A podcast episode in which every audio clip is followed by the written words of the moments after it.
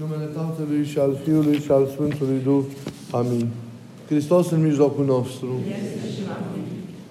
Iubiților în Hristos. Evangheliile care s-au citit în ziua care a precedat această sărbătoare mare, pe care o sărbătorim azi, respectiv cele lecturate în ziua junului, adică ieri, ne-au îngăduit să îl vedem pe Ioan Botezătorul, botezând în repejunile Iordanului și pregătind prin acel botez al pocăinței poporul pentru primirea lui Mesia, pentru primirea celui care vine ca să ia asupra sa păcatul lumii și să dărească lumii viața veșnică. Totul părea să se limiteze la Iudeea, pentru că textele evanghelice citite ne arată că la predica lui Ioan și la primirea botezului de către acesta au venit toți locuitorii din Iudeea și din, și din Ierusalim. Apare noutatea că Iisus vine la Ioan din Galileea. Nu mai este amintit înainte cineva să vină din Galileea. Vor fi fost. Și cu toate acestea, nu aceasta este marea noutate legată de prezența lui Isus acolo la Iordan. Cu adevărat, nou nu este faptul că El vine dintr-o altă zonă geografică, Noutatea constă în faptul că el vrea să fie botezat de către Ioan și se amestecă cu masa cenușii a păcătoșilor care așteptau pe malurile Iordanului. Botezul este legat de mărturisirea păcatelor. Noi știm, așa proceda Ioan. Oamenii își recunoșteau păcatele, mai cu seamă erau cu tremurați de cuvintele lui, iar apoi primeau acel botez care prefigura botezul creștin, dar care era doar un botez al pocăinței și care marca schimbarea sau înnoirea, înnoirea vieții. El reprezenta încercarea de a lepăda o viață care era trăită greșit. Pentru a primi una nouă. Putea face oare Iisus așa ceva? De vreme ce s-a așezat acolo, la Iordan. Avea el păcate de mărturisit lui Ioan siguranță că nu. Trebuia el să intre într-o altă viață? Nu, pentru că el însuși era viața. Disputa dintre botezător și Isus, pe care ne-o relatează succint Matei, pentru că a existat aceasta, este chiar expresia acestei întrebări. Eu am, ați auzit ce zice Ioan, trebuință să fiu botezat de tine și tu vii la mine. Iar Isus îi răspunde, lasă acum, așa, pentru că se cuvine să plinim toată dreptatea. Ei, iubiților, decisiv pentru interpretarea și pentru înțelegerea cuvântului acestuia al lui Isus, a răspunsului mai bine zis al lui Isus, este sensul cuvântului dreptate, care, bineînțeles, ne și introduce în înțelegerea semnificației profunde a acestui eveniment pe care noi îl comemorăm astăzi. Acea dreptate care, vedeți, cum zice Mântuitorul, trebuia să fie împlinită. În limbajul biblic, în înțelegerea omului de atunci, dreptatea era cumva un răspuns la Tora, un răspuns la lege, un răspuns pe care omul îl dă cuvântului lui Dumnezeu. Era, mai mult decât atât, acceptarea cumva a întregii voințe a lui Dumnezeu, asumarea jugului voii lui Dumnezeu în viața ta. Omul care avea curajul de a împlini voința lui Dumnezeu în viața lui, pentru că noi știm că a împlini adesea voința lui Dumnezeu în viața noastră presupune mari jertfe și mari sacrificii și mari renunțări care să nu se potrivesc cu planurile și cu gândurile noastre, ei, omul acela era socotit drept. Mai cu seamă dacă el trăia din legea lui Dumnezeu, din cuvântul lui Dumnezeu, străduindu-se să ducă o viață bine plăcută înaintea, înaintea lui. Omul drept era așadar omul care trăia viața lui prin raportare continuă la cuvântul lui Dumnezeu și care se străduia să împlinească în viața lui voința lui Dumnezeu. Care era pentru Isus voința lui Dumnezeu de vreme ce El vrea să împlinească această dreptate, adică această voință a Tatălui legată de propria sa persoană, legată de misiunea pe care El în lume o va avea de împlinit. Iar voința Tatălui pentru El nu este altceva decât voința mântuirii lumii. El a fost cel care, pe care Tatăl l-a rânduit dinainte de vreme, a fost rânduit dintotdeauna, dacă putem spune, referindu-ne la preștiința lui Dumnezeu, pentru ca să mântuiască lumea. El este modelul după care noi am fost creați. De aceea El este și Cel care a fost rânduit de Tatăl să se întrupeze, să se facă om, să se facă asemenea nouă, pentru ca pe noi să ne facă asemenea Lui. Ori împlinirea acestei mântuiri a omului, cu tot ceea ce ea a presupus, întruparea, smerirea lui, chenoza lui, umilința lui, învățătura lui, de inaugurarea împărăției, dar și moartea, jertfa și preamărirea lui, toate acestea au însemnat voința lui Dumnezeu legată de El. Voința lui Dumnezeu legată de El. Hristos, iată, pentru aceasta a venit. Ceea ce a împlinit El, în primă fază, într-un prim aspect, este o solidaritate cu oamenii care s-au făcut vinovați. Cu poporul, cu umanitatea căzută. E așa frum- emoționantă și copleșitoare așteptarea aceasta a lui Isus la rând pentru a fi botezat. În rândul tuturor celor care erau păcătoși, plângeau, se simțeau afectați de predica lui Ioan și vreau să schimbe viața. El nu apare dintr-o dată și toți se dau la o parte, cum vedem prin filme, și Ioan îl primește și cei care au făcut asta n-au înțeles misiunea lui. Hristos așează umil, nerecunoscut de nimeni.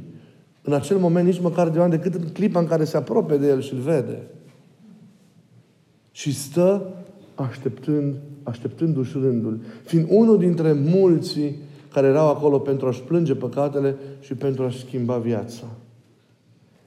Prima fază este solidaritatea aceasta cu omul căzut, cu noi, cu toți, cu păcatul nostru, cu eșecul nostru.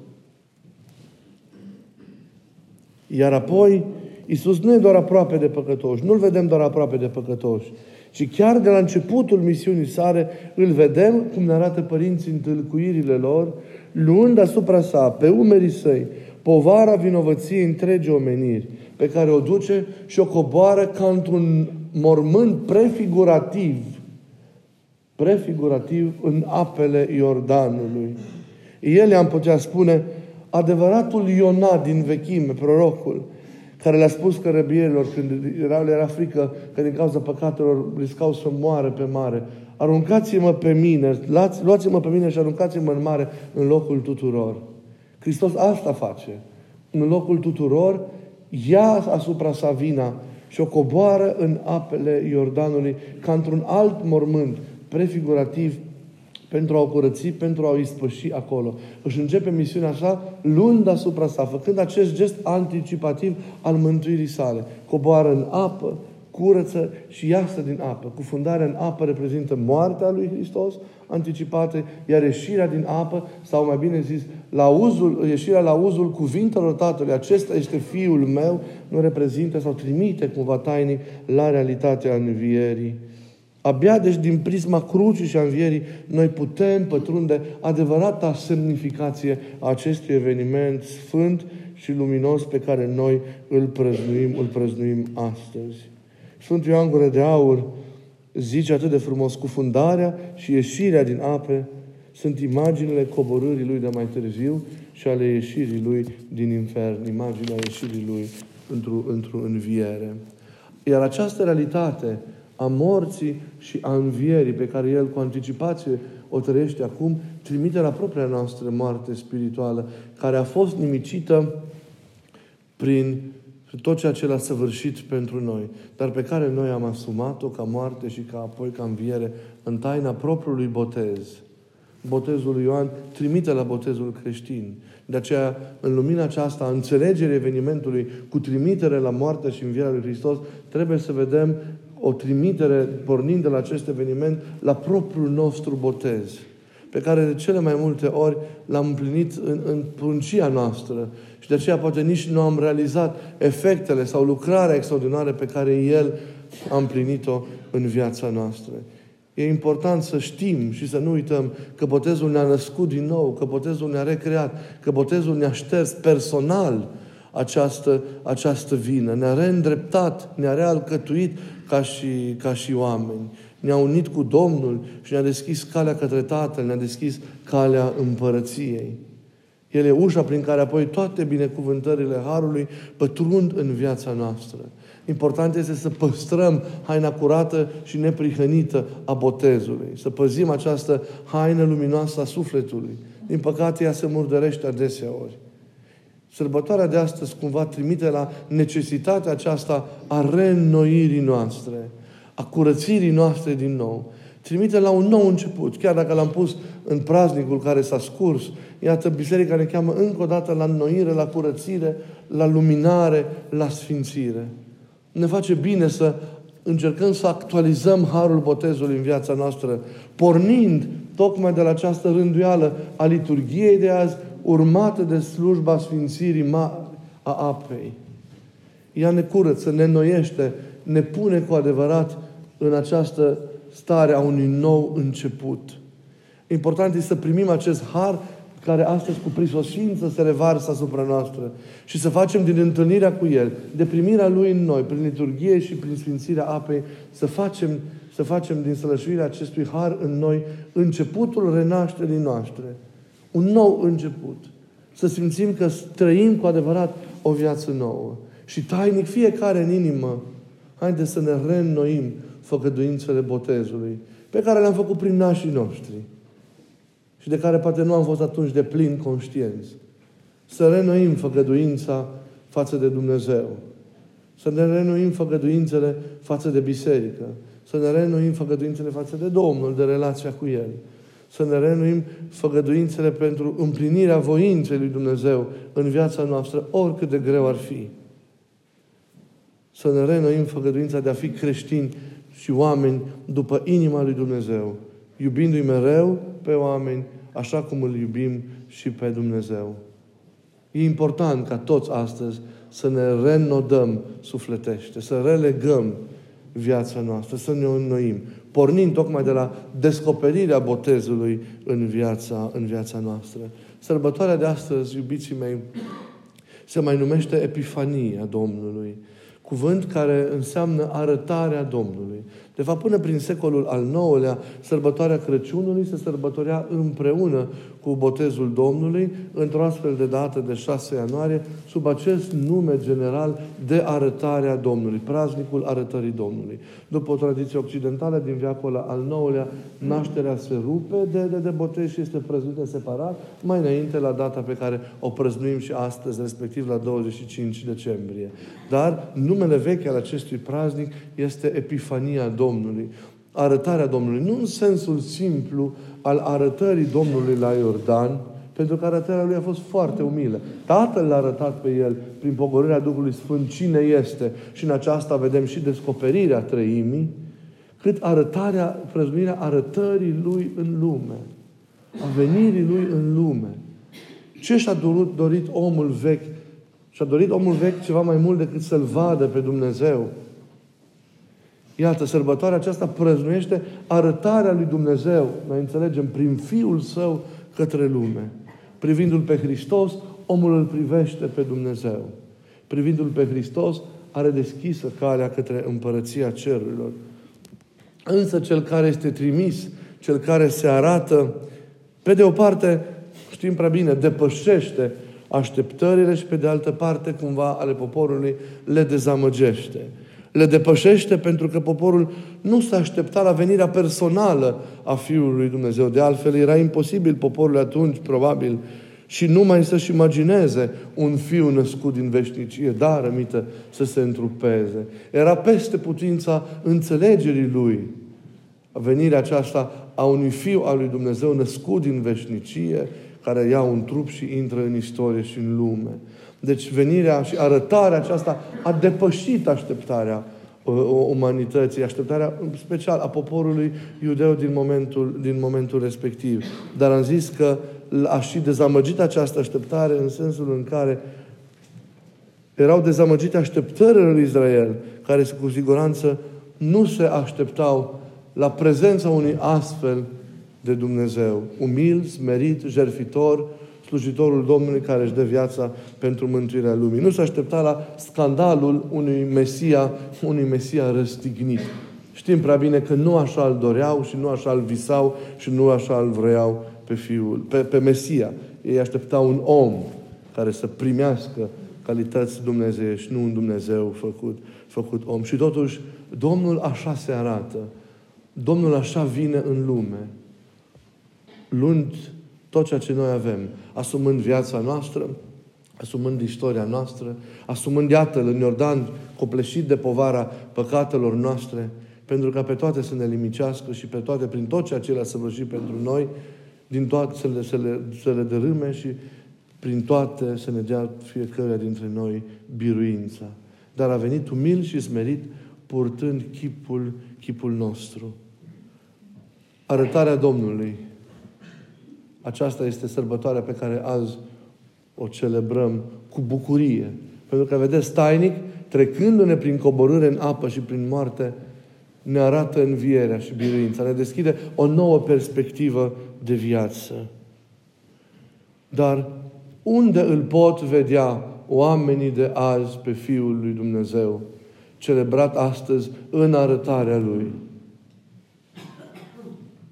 Noi zicem că în biserică, care este trupul său tainic, și în mărturia credincioșilor, când viața lor este luminată, e trăită în ascultare, în fidelitate de voia lui Dumnezeu și este coerentă cu Evanghelia.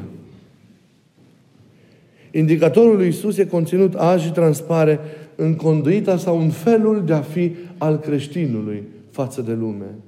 Oamenii care nu cred, oamenii care sunt departe, îl văd pe el în chipurile celor care cred, în chipurile celor care îl trăiesc pe Hristos, se unesc cu El în inima lor, dobândesc însușirile Lui, se cristoformizează, pas cu pas devin ca și El.